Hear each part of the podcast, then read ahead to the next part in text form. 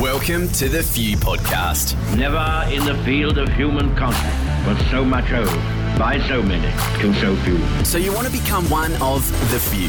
You can't skip steps. You have to put one foot in front of the other. Things take time. I have a dream. Have a dream. Hear inspiring stories from the few and learn about what it takes to turn your dreams into a reality. It's a day for all Australians, isn't it? It's a day that brings us all together. Marvellous. Four, three, two, one. Liftoff. We have a liftoff. Now with your hosts, Boo and Sean. Oh, it's my favourite time of the week again. We get to explore what it is to be one of the few people that live their purpose uh, with living legend, futurist, keynote speaker, disruptive commentator, uh, Steve uh, Sammartino. Steve, bloody awesome to have you on the show. Mate, thanks for having me, guys. I'm, I'm excited to, to get deep today, get into it. Uh, it's definitely great to welcome you on board, mate. I appreciate it. I just love the. Uh, I jumped on, as probably most people do when they hear about you. Jumped on and watched your TED talk, of, you know, about growing a pizza, and that was just a. Uh, and the lesson that you close with, in particularly, obviously having two kids of my own, um, eleven and, and eight, um, that concept of actually teaching them the what it actually takes to you know look at the holistic picture, not just be that little piece of the puzzle. Um, maybe maybe not the whole story, but but touch on you know what was the lesson that you feel that came out of this concept, and, and how did that growing story come a pizza? about? I mean, you know, growing anyone a pizza. listening right now is going to be what the, what are these two idiots talking about? But how does how do you grow a pizza, mate? That's the point. I, I thought I want to teach my kids that things don't just arrive on the supermarket shelf; they get there. There's this process, right? And so I said to my daughter, look, why don't we grow some food? Want to grow some food? What do you want to grow? And she said, let's grow pizza. And I said, oh, I didn't really mean that. She said, you said food, pizza's a food. I'm like, all right, be careful what you ask for. So we did an end-to-end pizza, seven-month process. We were pretty hungry by the time we got to eat it. I mean, and through that process, we, we went every the whole way from wheat right through to chilies and herbs, tomatoes, the whole thing made it and uh, in the process, I learned two things is that when you give kids the responsibility of something and they have a sense of ownership, they care about it more than you do. And that's something that we steal from people as they grow older and become kids and, be, and grow and learn through school. We teach them to be part of someone else's system rather than owning, controlling their own. She cared more about tomatoes and vegetables and weeds and birds eating her seeds than anyone ever has because it was her pizza, it was her thing. And here's the other thing I learned I learned that kids are born entrepreneurs and we kick it out of them. We pull it out of them because through that process, she was inventing new ways to make it better and easier for her and to make the system work better because she owned it. And when you have a sense of ownership in something, you have this incentive to want to make it better because that's what entrepreneurship and life is. How do we solve old problems in better ways? And when you let kids naturally explore the human mentality, it's in there. God, I mean, it's such a powerful thing. And I learned that. And that's something that we need to try and find that's buried inside people because we bury it. It's still in there. We just got to dig it back up. Yeah, definitely. It's a beautiful thing to see in your kids. I've seen it in mine as well. Clearly, they hear a lot of conversations that I have and exposed to a lot of entrepreneurial concepts and things. But um, uh, what what where do you see that that translates into you know, business owners in relation to their teams? Actually getting their teams to uncover that piece of themselves. You know what? I think that what we want people to do in business all too often is to complete a task, and we give people tasks. What we don't give them is objectives that are, I think, have breadth and width and room for error and room for exploration. And so we've got this almost like this industrial factory mentality that your job is to put that bolt in that car door, or your job is to do this bit over here. And I feel like that might have been appropriate 100 years ago when we kind of lived in a world that was stable. But we live in times of great instability right now. And what we need is the courage and the humanity to let people explore how to get something done within a wide realm. And if you want to be a real leader and not a manager, then I would say within that realm, you've got to allow for mistakes, exploration to find a better path. Because if you don't, then we're just judging people on something thin and it's really hard to find a path to the future. So I, just think it's about opening up what we need to do in that managing a team. Now, of course, there's going to be certain jobs that are specific, but the wider the scope, if we give people wider scope, humanity and people will always surprise us. And that, that I would I'd call that you know empowering somebody rather than telling somebody you know to to actually yeah you need to do this versus here's an outcome, go and figure it out. You know, like go and own it. And and and they they actually then have that as you say that freedom, that flexibility to move within the boundaries or do it a way that may be different to the way you do it, but still manage to achieve the same outcome. Steve, we want to talk about Steve. Uh, obviously, you're uh, someone who is living an unorthodox life. Yes. You're somebody who, uh, by any measure, is successful. Uh, but to you, do you perceive yourself as successful? And, and why do you perceive yourself as successful? I do perceive myself as successful, uh, to be honest, and, and I don't put a number near that. The only thing I um, look for success is the ability to live within my own resources and how much freedom I have. There's my two success measures is the, the ability to you know manage my life and my people and, and the freedom that I have for time, family, fun and work, doing things that I enjoy. So they're the ways that I measure it. For the longest time I used to chase money like that was the answer. No, I really did. It's embarrassing. Uh, You, you, you, you got to have that part of your life. And none of us enjoyed it.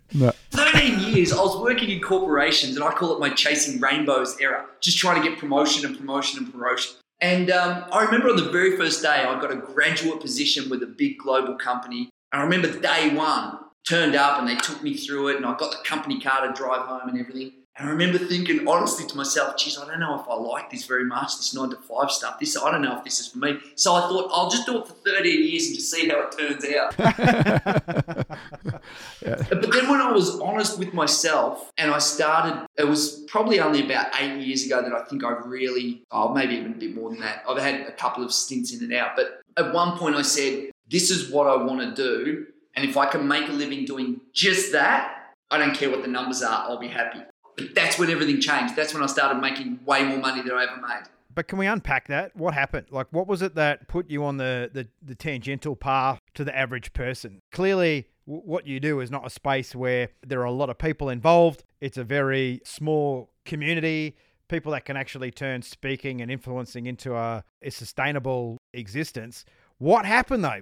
At some point in time, what happened? I realized that I've been trying to keep everyone happy and I've been trying to work on my weaknesses for 15 years, 20 years in my corporate career, and even with startups that I did. And then one day I woke up and I said, nah, I'm only good at this thing, and that's all I'm going to do. I'm going to ignore every single weakness I have. And let me tell you, the list is freaking long. It's long, mate, but I promise you, it's long, right? But then I said, there's 7 billion people in the world. The other, you know, 6.9 billion, they can work on my weaknesses. I'm going to work on this one thing here, right? And when I made that decision, all of a sudden it happened. And I'll, and I'll tell you, so I had a startup that was quite successful. It was an early sharing economy startup called Rentoid.com. I built it and sold it to a public company, but that still was in what I call my pre success era, even though I was financially successful, because 80% of the work that I was doing sort of grated on my soul. I didn't like it. It was managing managing teams and business and everything. I realized that I'm kind of like a person who works best independently, not building a team, not building a company, not doing anything. And the one part of that business that was most successful was me selling the ideas, the dreams, showing how technology can be worked, how we can invent a new future. And then I worked in a period after I sold that business in advertising. I got dragged into corporate world again. Mate said, "Come in, help us get through the tech." World's biggest ad agency. It was a big job. He made me an offer I couldn't refuse. And there was only one bit in that business that I was smashing every time. Like I had a big team to manage and everything, but the only thing I was good at was was ideas and pitching. And then one day I wake up in the morning, I said to my wife, I said, "You know what I'm going to do? I'm going to see if I can pitch for a living." She said, "What do you mean pitch?" She said, "You need something to sell. Are you advertising?" I said, "Yeah, but I'll just I'll just think write and speak about technology and just show people what it can be." She goes, "You can't. How do you?" I go, "I don't know. That's what I'm going to do. I'm going to think, write, and speak about technology. That's it." So I'm going to talk. Can I, can I talk to that that point, Steve? You know, that what you've actually said there is is something that it took me a number of years to realize as well, and perhaps yourself too, Boo. In that you initially try and you're doing everything for everyone else, and then you're trying to be everything for everyone else, and you're, you're doing these things. You're right and left-handed when you're right-handed, you know, and you suck at it, and people can't understand it, and you know, and it's like, hang on, hang on, but this thing over here is exponentially more impactful if I just narrow my focus. And I found exactly the same thing doing a trip around Australia for a year in a caravan two and a half years ago. Off we left.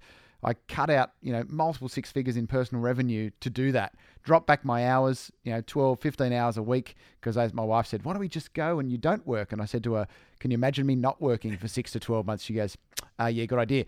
But, but in that time, I had a 400% increase in the scale of my business doing 12 to 15 hours a week and just went, holy shit, this working smarter thing is actually real. It's not just some statement that everyone says, work smarter, not harder. It was actually real. And by the sounds of it, that's what you experienced. Yeah, it was. It was. It was in order. It took a while to ramp up. You know, the first year I just kind of got earned about half what I'd earned before that. The next year I matched it, and then just double, double, double, double, just went exponential. And I was working inordinately less hours. I mean, I feel even guilty saying it. And I like. I hope no one catches on to what I'm getting away with. It's crazy. It should be illegal, right? it's like I don't know. I mean, I feel like I'm not even working. That's the first thing because the stuff that I do sharing my ideas and writing about tech and helping people understand it. Just I just dig it. It's like it doesn't even feel like work. And then just do it really quick. Sometimes I you know I can just get something done in an hour or two that might take me a week or two in a company because there's all these meetings and all this other stuff and all these moving parts. As soon as they went away. So, so how, how much of that is how much of that comes down to your ability to to focus and get in flow in, in what you're doing rather than being pulled from pillar to post by fifty thousand different opinions? I reckon a big part of that is this, and this is where nine to five is a disaster. Humans were never meant to work nine to five. It's a total disaster that was invented. It's a lie, and we need to kibosh that. Here's what happens I don't stick to nine to five. Like, whenever I feel like something comes in my head, I just drop it and do it. I might even be driving in the car and have an idea. I will pull over, and get my laptop out, and write up that thing. Like, whenever, when it comes, I just do it. I don't care what time it is. And if I feel like going surfing on a day, I'll just go. I don't care. The only thing I will make sure I do is get someone their deadline. But my personal deadlines, like even if I set myself a deadline, I'm prepared to break it. I'm prepared to just let it go. I'm, I'm a let, I'm, you know, Tyler Durden Fight Club. Let the chips fall where they may. Like seriously, and I reckon because of that, when I have the moments, they come in stronger because it's truth. It's like it just bubbled out at that time, and I just stop and I take it. I think that's aware. That's about awareness. I think that's about your own awareness, Stephen. I've, and I've gone down that same path too, where um, having now worked from home since you know living in a caravan and then working from home since, and so the change to COVID really didn't change a lot. Let's just clarify: um, living in a caravan was a choice. It was not something that was no, it was a choice. Yeah, we, we okay, chose good. to go in Australia for a year, you know, as a family. So I didn't become trailer trash and, then, you know, like just live on, you know, and bum off, you know, two minute noodles every day or something. But start rapping, start yeah. rapping or anything like that. But uh, it was a choice to actually um, rattle our cages and change something so drastic. I'd never camped before, never had a four-wheel drive, so it was this steep learning curve, this whole different experience we never thought about. But that that piece, and, and it's, I would say, tread carefully for those who are not used to it in going, you know what I was going to do that today, but I'm going to do it tomorrow. Now, I think earlier on, I would have then said that every day for a very long time and never actually got it done. But what I'm realizing is the same thing. I could literally, some of my best content, my best stuff that's come out, I've literally just gone bing, 3.30 in the morning, got up, spent two hours doing something, or 8.30 at night, I'm just like, oh, I've got this idea. And then I'm, and I'm, I spend until 1.30 in the morning just capturing it and bottling it. And this like, it's incredibly satisfying. And, and, it doesn't matter what time of the day or night it is. If that moment, when the moment strikes, if you don't capture it, you potentially lost it. You know, but it is. I believe it's a skill you need to hone to be, have that awareness that it's not becoming procrastination. It's actually, you know what, that battery for that creative element's not quite charged today. I'll go on, as you say, surf, or I might go for a run. Um, but then the next day you go bang and you just smash it out in half the time. It's twice as good, and you're like, wow. There's a trick there with this that I think happens organically with the structure of life as it is at the moment. And the first of these is that there's a truth in what I do because if I don't deliver the work, I won't get paid. That's a truth in making sure that you, it's an immovable object. That that's just a given. Like the sun comes up, that's part of it. Right. And so every month I start at zero. Right. I mean, metaphorically, you're pretty much starting again every month. And that reality is something that, look, if you were going to get into that procrastination mode, hey, dude, you won't last very long in this world. So you've got a really short runway to make sure that if you don't feel like it that day, it's probably a good thing that you feel like it the next day. But there's, I think that enables you to get these things done that you won't in a company where there's the 15th of the month and you know you're going to get paid that month and you know you've got to get three warnings before someone gets rid of you and you know you can coast, that knowing I can't coast means that riding that undulation, and not many people can do it. Some people just haven't got it in their soul where they can ride uncertainty. And I reckon with COVID, I've kind of I've ridden the uncertainty really well because I kind of live with that all the time. I think a lot of us are out there thriving at the moment, to be honest. I think that indispensable element of the few people who made that leap and adaptable, it's this is a really big opportunity. Steve, let's talk about walking away from business, walking away from security, and the, the risk profile of those who manage to go and live their life's purpose. How do you feel about personal risk, financial risk, and taking that step away? You spent 13 years in the corporate world, no, no doubt riding the wave, climbing the ladder, doing very well. So, how did you feel about going out to earning zero? It's funny. I mean, I always had side ventures going, and I always, like, like I said to you, day one, I knew that it wasn't for me. It took me a long time to flourish. But you know, one thing that I think is really important and we underestimate is you need to invent for yourself the opportunity. And so I've been very diligent with savings and the way I've handled money from day one. Now, from when I worked as a, I had a job as a paper round when I was 10 years old. I mean, you wouldn't do it these days. I'd be out at five in the morning around the mean streets of Melbourne delivering papers. Like, no 15 year old has been away two meters from their mum these days, right? But so I did that. I worked in a Hungry Jack's making hamburgers till midnight on Friday nights, and I always saved money. And I think that unless you have the ability to save money, the seeds of greatness are not inside you. I believe that deep in my heart because here's what it is. You are saying to yourself and everyone around you, I am prepared to sacrifice something now for a better tomorrow. Like, here's a crazy stat. If you want to work just one year in two for the rest of your life, it's really easy you just save half your wages. yeah. No, this sounds crazy. If you can save, live on half of your wage, you could have next year off. And guess what you could do? In that year, you could learn a whole lot of new things, be really valuable to someone else, and probably get more money the next year. Then live on half of that and do that. Just this idea that you are prepared to invest in yourself to invent it tomorrow gives you the confidence, the ability, delayed gratification. It gives you the opportunity to make that exploration. And you know what? Society makes it hard. Everyone says spend. You've got to have the clothes. You've got to have the car. You've got to have this. If you cannot sacrifice, and it's the same with doing homework, it's the same with anything that requires effort, you've got to have sacrifice. And it doesn't matter whether you're earning $100 a week or, you know, $100,000 a week. The principles and the philosophy is what elevates you. It's not the numbers. Because I found that people that are bad at saving when they're on small dollars are also the same people, and I've met them who are bad when they're on big dollars philosophy is everything. We used to say in the Air Force that you just, as you go through your career, you just move from the bottom of the spirits shelf and just slowly work your way up. So you're, you're earning more money, but you're just spending exactly the same, spending more and more, just moving your way up. That's right. And, and, and usually at a higher level of responsibility. It's usually at a much higher level of responsibility too. It's, it's, interesting. I don't know whether you guys saw today, Steve. Uh, they're talking about the the biggest impact financially in COVID is middle class Australians and middle management taking the biggest hit. No savings, mortgage to the hilt, living beyond their means, and now in free fall because redundant 30, 40% pay cut, reduced hours, no savings. Mate, it's just it's just a fundamental feature of life that's also an allegory for all other things it's like anything. If you consume more than you deserve, whether it's food, whether it's money, whether it's, you know, it's all about these ratios. And I, try to live my life in percentages and ratios. And it's a real simple philosophy that holds you in good stead no no matter where you are in your life stage. Tell us a little bit about the SLJs, Steve. People who are the few that live their life's purpose. They're kind of really good at the shitty little jobs that need to be done, the of detail. You sort of mentioned it before, the undulating wave. How important is it to you to sometimes just knuckle down and do the stuff you don't want to do? And I, don't want to underestimate that there's a lot of work. I was talking to my wife about it the other day. I said, I don't work that much. She goes, Actually, you do. You just don't realize it. Here's the one thing that, that I do all the time is that I do my homework. So, you know, working as you know, a futurist or a techno, I'm actually a technology economist, but they use the word futurist. I pride myself on being able to answer any question, any time on topics of technology in the future without any prior warning or preparation.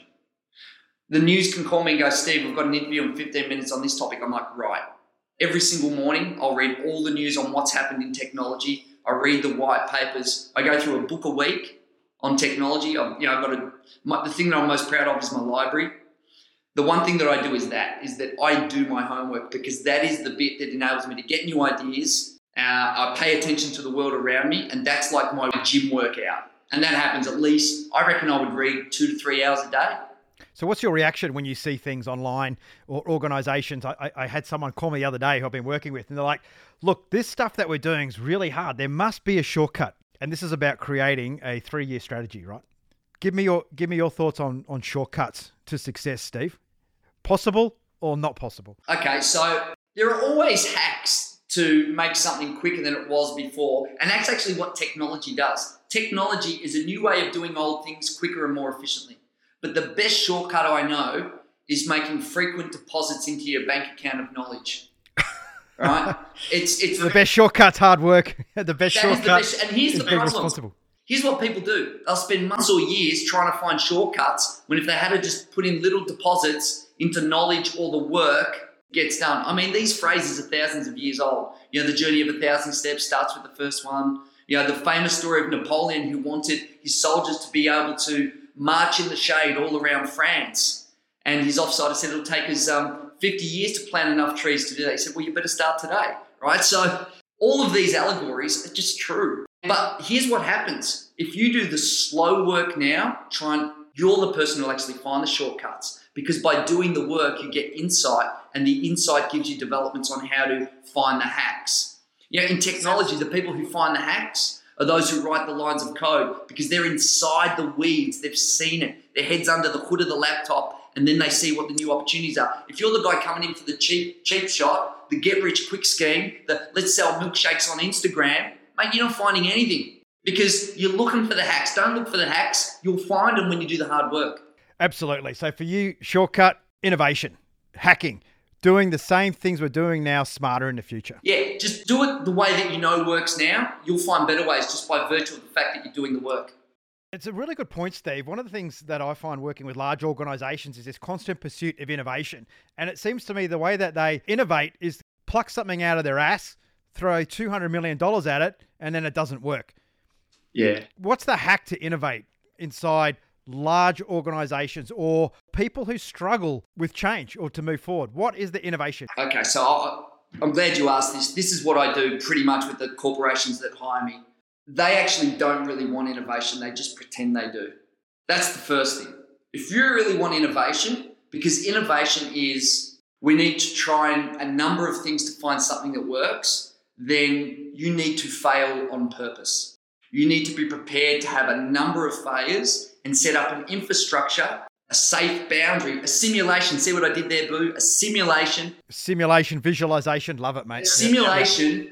of how things could be to find a better way to do something, but they're not prepared to do that. All they really want to do is maximize shareholder returns now and tell the market that they're innovating. Very few companies are actually prepared to do it. If you do want to do it, then you need to set up a way where the thing that you will reward is a behavior and not an outcome. And what I mean by that is a certain type of behavior that leads to innovation will eventually give you innovation. If you reward outcomes that are innovations that work, there's a very high chance you you will reward the wrong thing because innovation can be dumb luck, right? And then you'll reward a result, but results aren't the thing that you're rewarding. And here's my example. When a, a young kid is learning to walk, the first one of the very first things they do, we clap even when they fall over because what we want to see is them trying, not walking. Here's what corporations do they only clap once the child can walk across the room, and they're ignoring the thousand times they tried before that. Yeah, this is well, great. This yeah. is this is the first time we've got Steve embracing failure. Yep, absolutely embracing it. And I, there's a philosophy. My my kids um, go to Montessori school, uh, Montessori philosophy, and I was on a board for three and a half years of one of the schools in Sydney. And the philosophy is that they don't give you encouragement awards. They don't award someone because they got a better grade than somebody else. What they're actually looking at is and and celebrating is the effort that goes into. Yes, you got that outcome because of the effort you did. Look at that effort. That effort was amazing great work on that. And it's that same thing that you're saying. It's applauding even if they're failing. It's like, yes, fantastic, you failed. Let's go again and see if you can solve it, you know, and, and learn it and learn from that mistake. And it's that thing of learning from our lessons. And then in, we take it in, it was beaten out of us at school in in the mainstream systems where it's like you're compete, I'm competing against Boo and you, and and it's all this competition piece, and you got an A and I got a B, so I feel really sad about myself. Or and then I No, get an encouragement that's- award for well. I nothing, that. which is just basically for turning up. You know, like it's a showing up award, and it's like, hang on, but why? am Because in underneath we know that why am I getting this award? I don't really deserve it. It's it's shallow, and it and it's it's that thing of you know false competition, and whereas really the only competition is us waking up and going right. How can I be better today than I was yesterday? I mean that's where I see it coming And Steve, from you work philosophy. you work in ratios, mate. So what's your fail to success ratio if you look at it at a, at a granular level? Nine out of ten of things I've tried have failed. Mate, you only need about two or three successes to set your life up. You know, a successful relationship, successful health, or one or two business ventures that work. You know, I had a win with the startup that I built and sold, and it actually taught me a lot that I bounced off as well. But I haven't had a heap of successes, probably less than five things that worked. I reckon I've tried 50, at at least 50 different businesses, 50 different ideas. I can't tell you how many times I've pitched ideas for, for businesses and TV shows and all manner of things. You know, I, I actually judge myself on how many calls I make, not what the answer is. You know, there's a famous sales story. And timing, how and timing, the luck of timing. Because, you know, sometimes I've had dumb luck where people have just rang me up and I've gone, gee, that was lucky. This opportunity came. And I've, but then when you look back, why did they call you? Absolutely right. You make your own luck, and that's interesting. That thing of you know you you you again about rewarding the effort. There's a there's a um uh, the concept from sales is don't shoot for a target if you've got a sales team. It's about having a system on the wall that shows you did they make their 10 calls a day or did they not? And as long as they're making their 10 calls every day, you can predict what their outcome is likely to be. And then if you see their outcomes lower than the average, well, it's a training issue, it's a skill issue, not an effort issue. Then you can fix the skill or training issue, and then they'll start hitting the numbers. But if you focus on the numbers, it's that concept of, you know, you haven't never seen a, a soccer team play, it's right, guys, I want you to go out the field and win 5 0. Well, if you don't know how the team play, that target is completely irrelevant. And that sales ratio, you know, very often the more effort you do, you move up the learning curve anyway. Humans do that naturally. But um, but that ratio in sales, I mean, and sales gets a bad name, right? It really does, and it shouldn't, because sales is really just about effort and trying. And that ratio thing, it's like, well, if you read ten books, you, you're probably within your career or a certain area, you're going to get better at that thing. If you have ten meetings, you're going to get better. If you go to the gym ten days in a row, it's going to, be, you know what I mean? It's like that ratio is everywhere.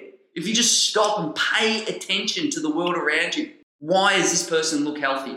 Why is this person happy? You know why? Probably because they're nice to other people and people are nice back to them, and then they they get a good vibe. You know, are you nice when you go and get your coffee? Ask them how their day was, and when you ask them how they were, are you really listening to the answer, or you're just saying it because it's a social convention? Absolutely. And what I'm hearing there though is one is, is a C word, consistency. Right? It doesn't matter whether it's the gym, as you say, if you go for three weeks, you get sore.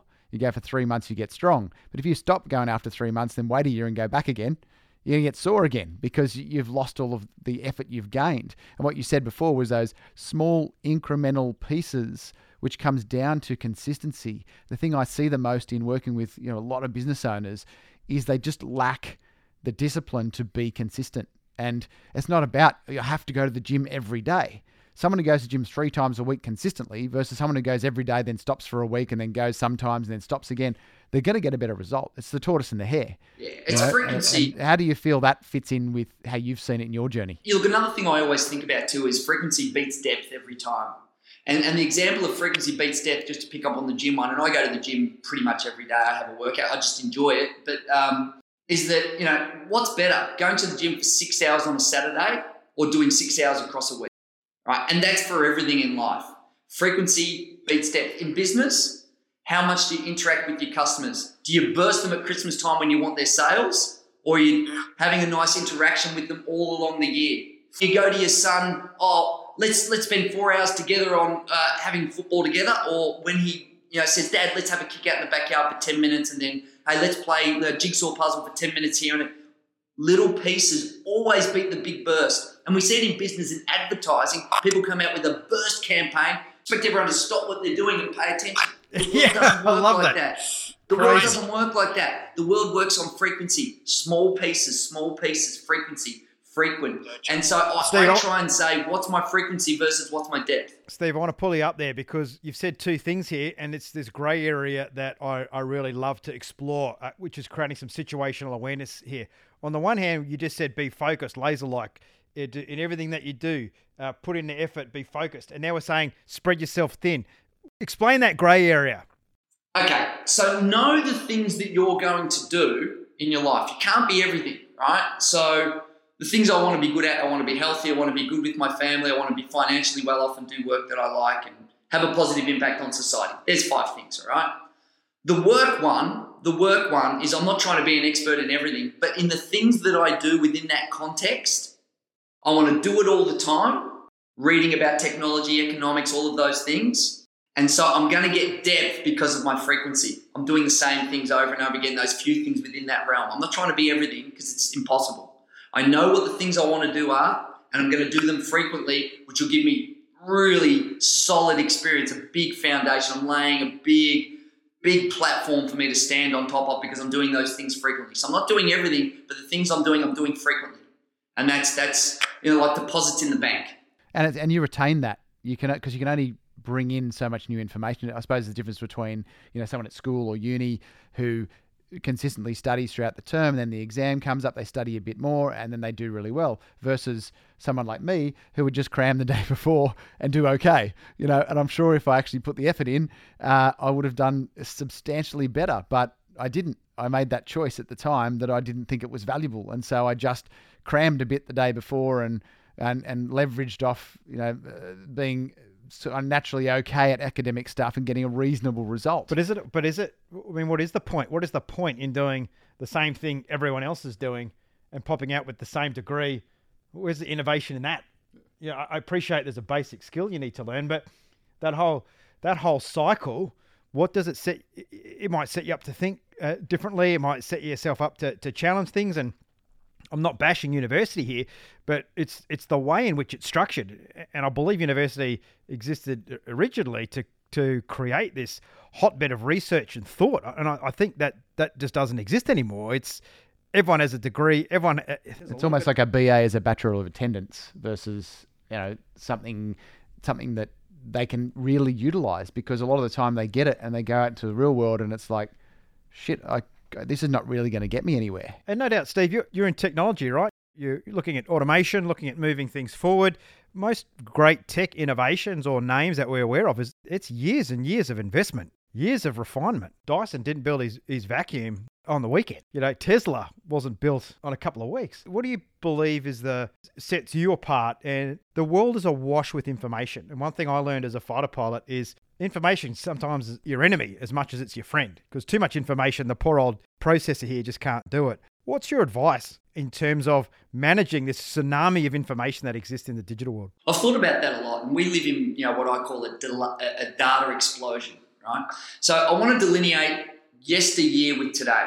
Yesteryear, information was invariably hard to find. When I went to uni, there was no internet and it's grey hairs. But when you found it, it had a high probability of being high quality. Now information is easy to find, but it's very, very hard to find the high quality stuff. That's the difference. So the skill now is about developing areas in which you can get trusted information from to call on that. And it's having the wherewithal to not get caught up in what you think is information, which is really just noise. And how do you do that? Like, practically speaking, what do you do, Steve, to make sure that you are always accessing high quality information at the right time to empower you and the people you work with to make really good decisions? Yeah, so the first thing is I have like certain news channels and technology channels that are trusted and reputable. And that's, that's really important. We need to be teaching this in the school. We need to be teaching the difference between uh, the New York Times and the Herald Sun. I mean, we, we just need to get serious about that. You know, what is regarded as news or a newspaper. Um, I tend to focus not on immediate news, something that is happening today, but maybe something that's bubbling over a month, I find that that has the most density and nutrition, you know, protein for the brain versus something that happened today. On the stuff that's happening today, you can read the headline in the top and you get it. You get the jokes. Like I know what's happening with TikTok and security issues. But because I've been reading about security issues for the last three years, I can read the headline and then pull into my protein of all this knowledge I've got here, marry the two up and do an interview like I did this week on Channel 7 and be able to create some clear knowledge between those two things. So, you know, people get stuck in the sugar, the sugar of the headlines and what's the latest, and then just not getting the protein they need.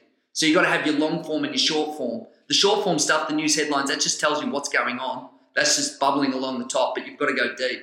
So you've got to have reputable news sources, reading things that are, I think, longer form and something that's been postulated that's not just something that was written today for today, but something that's been written about what's happening, not what happened. And you need to have trusted people who you lean on for information, experts within certain categories. So I have a number of people that I follow within the technology realm who are heavy on the research. I know that the stuff that they put together is right. And I'll, I'll even, I'm the guy that links, clicks on the links in the Wikipedia page and goes back all the way to the white papers so that it's, it's steeped in research. So that's the way that I look at it. I have reputable news channels, reputable people within my category that I follow, and then I read the headlines to see what's happening with the zeitgeist. And so I marry those three up to give me a, a, a viewpoint. And I read books. So I'll go deep on a book on the topic. Like I'm reading one at the moment called Click Here to Kill Everyone. Crazy title. It's all about how the internet is becoming physical and getting hacked could end your life. It's not just getting hacked, someone will steal your photos. So I've got the depth. So clearly, clearly, you know, based on your career and the amount of you know effort and consistent knowledge you build up, you, you, as I said, you you've got this. Um, you know, was it tech, technology economist? Is that what you called it? Well, they say futurist, but yeah. Yeah. So so you clearly got a bit of a perspective of what's coming. You know, so let's say in the next three to five years for business owners, what should we expect when it comes to technology and, and the types of impacts that that's likely to make on our businesses? Okay, the first thing that we need to look at is that what society expects always uh, circumvents technology's capability. The number one thing we're going to see in a post COVID environment is going to be nationalization and deglobalization around the world because fear has set in and the insecurity of our supply chains across the world is now shaping government policy where I think the internet will become closed and more national around the world than it's been. We're going to see, I think, nationalization of technology infrastructure across countries, closing of borders, and artificial intelligence and local manufacturing and automation coming back home to home markets and high cost labor markets. So we're going to see this shrinking of the world in the next sort of three to five years. What's going to happen to us, mate? What's going to happen to the soft pink bodies once everything's automated and we've got artificial intelligence doing all the thinking for us? Well, the most high paid jobs are going to be jobs that we pay people to do because a human is doing it, not because a, not because a robot can't. Now, if you're sick with COVID, if there was a, a soft exoskeleton robot that could hold your hand, even if that could happen, I'm pretty sure you'd want a human to do it. That's an allegory for what's happening. I mean, think about this is my favorite example about technology. Technology outsources repetitive tasks so that we can invest more in human tasks. In the short term, in the 50s and the 60s, we had processed food was the future.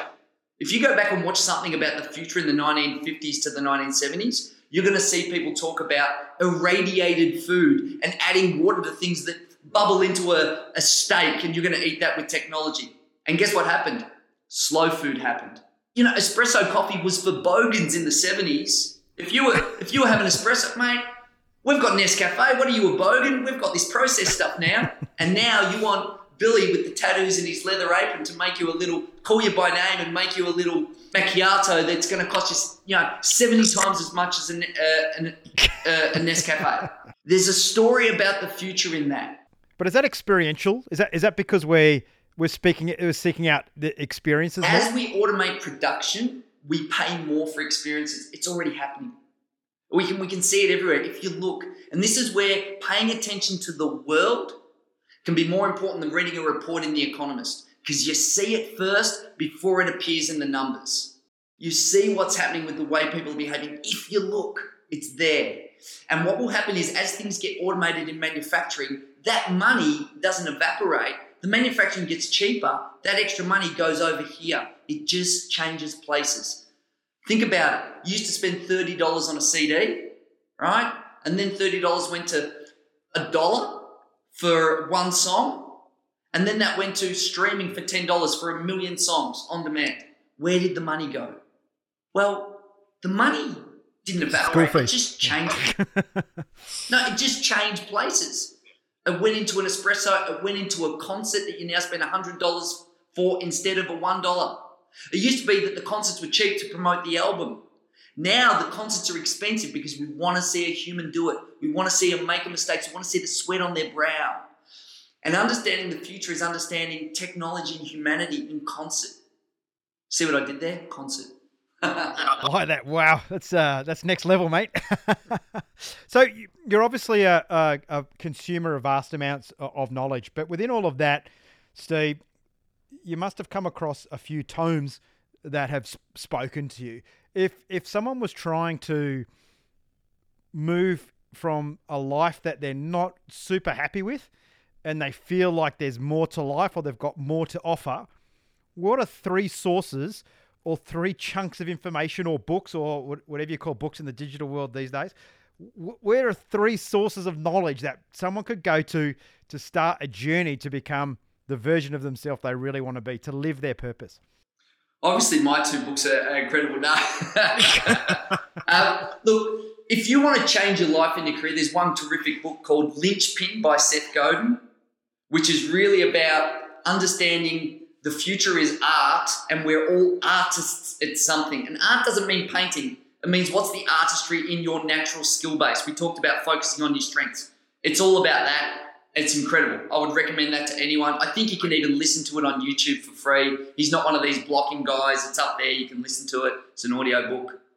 If you want to understand technology, then I think The Inevitable by Kevin Kelly is a really good, clear understanding of where the world's heading. It's called The Inevitable by Kevin Kelly. And if you want to understand some of the problems with society and how to fix them and what we need to do and not to be tricked by governments or capitalists or the 1% who have taken all of the wealth, then I would read a book called Winner Takes All by a, a guy called Anand Giridharadas. So just take, Winner Takes All Anand and you'll find him. And that book was about some of the tricks that corporations have played in the last 30 years to destabilize things like schooling and healthcare and reduce tax rates, which hasn't created jobs. All it's done is create income inequality and how that needs to be, we're at a time where we need to have political shifts. So they're three books that I think can give you some perspective, personal, technological, geopolitical. Fantastic. Now, if there was if there was something that you've picked up in your interesting journey of life, you know, business, etc., and all the things you've done, that you could actually take that one key piece of advice and deliver it to a younger version of yourself, what would you? What advice would you give? Oh God, that's a tough one. Oh, look, the one piece of advice I'd say is invest more in yourself than you do in your job. And that might even sound bad for an employer, but I'll tell you why it's good. If you invest more in yourself than you do in your job, your employer actually becomes the beneficiary. And if the employer doesn't appreciate it, you'll be valued somewhere else. Love that. Very, very, very powerful. I, I really, really, that's that's gold. Yeah, that's an actual one of the. I think that's one of the most. It's I a don't know, gym. Thought, That's a- that's a gym thought provoking right there. responses to that that question. So That's uh. That's fantastic. Steve. Steve, thanks so much for sharing uh, your insights. Now, obviously, you have an inordinate amount of experience. Uh, you're an accelerator for individuals and for people, one of the few people that can drive genuine change. How can people find Steve? Yeah, the best way is just stevesammartino.com. I do a blog every week just on Friday mornings where I just write something about what's happening. I've got all my talks, all my links, my social links, you know, LinkedIn and Twitter and all that kind of stuff. So that's the best place to find me. And googling, what would I Google, mate? How would I? How do I find your uh, your books? Uh, my books are on my website as well, stevesammartino.com. If you just Google me, pretty much it, all my stuff comes up. I've got I've got a name that's unique enough where you know it's uh, I'm not a Tom Smith, so I'm sort of pretty lucky. So if you just Google me as well, you can do some pretty good internet stalking on all the stuff that I do. That's awesome. We'll add it to the show notes as well. Thanks a lot, Steve. That's great. And that wraps up another episode of The Few. Thank you to our partners, Afterburner, for team building, development, and alignment. We understand now how important it is to have the right people around you. Get them on board with where you want to go. Momentum Media, the largest industry publisher in the country, connecting your business to the Australian community. ICMI, Australia's premier speaker bureau, representing the few that do fulfill their life's purpose. And finally, Sean's Inner Circle, the business coaching organisation for small and medium enterprises looking to make that next step. Thanks again for listening in and downloading today. Please leave a review on whatever platform you are currently listening to this podcast and reach out to our partners who can help you make the transition to the few.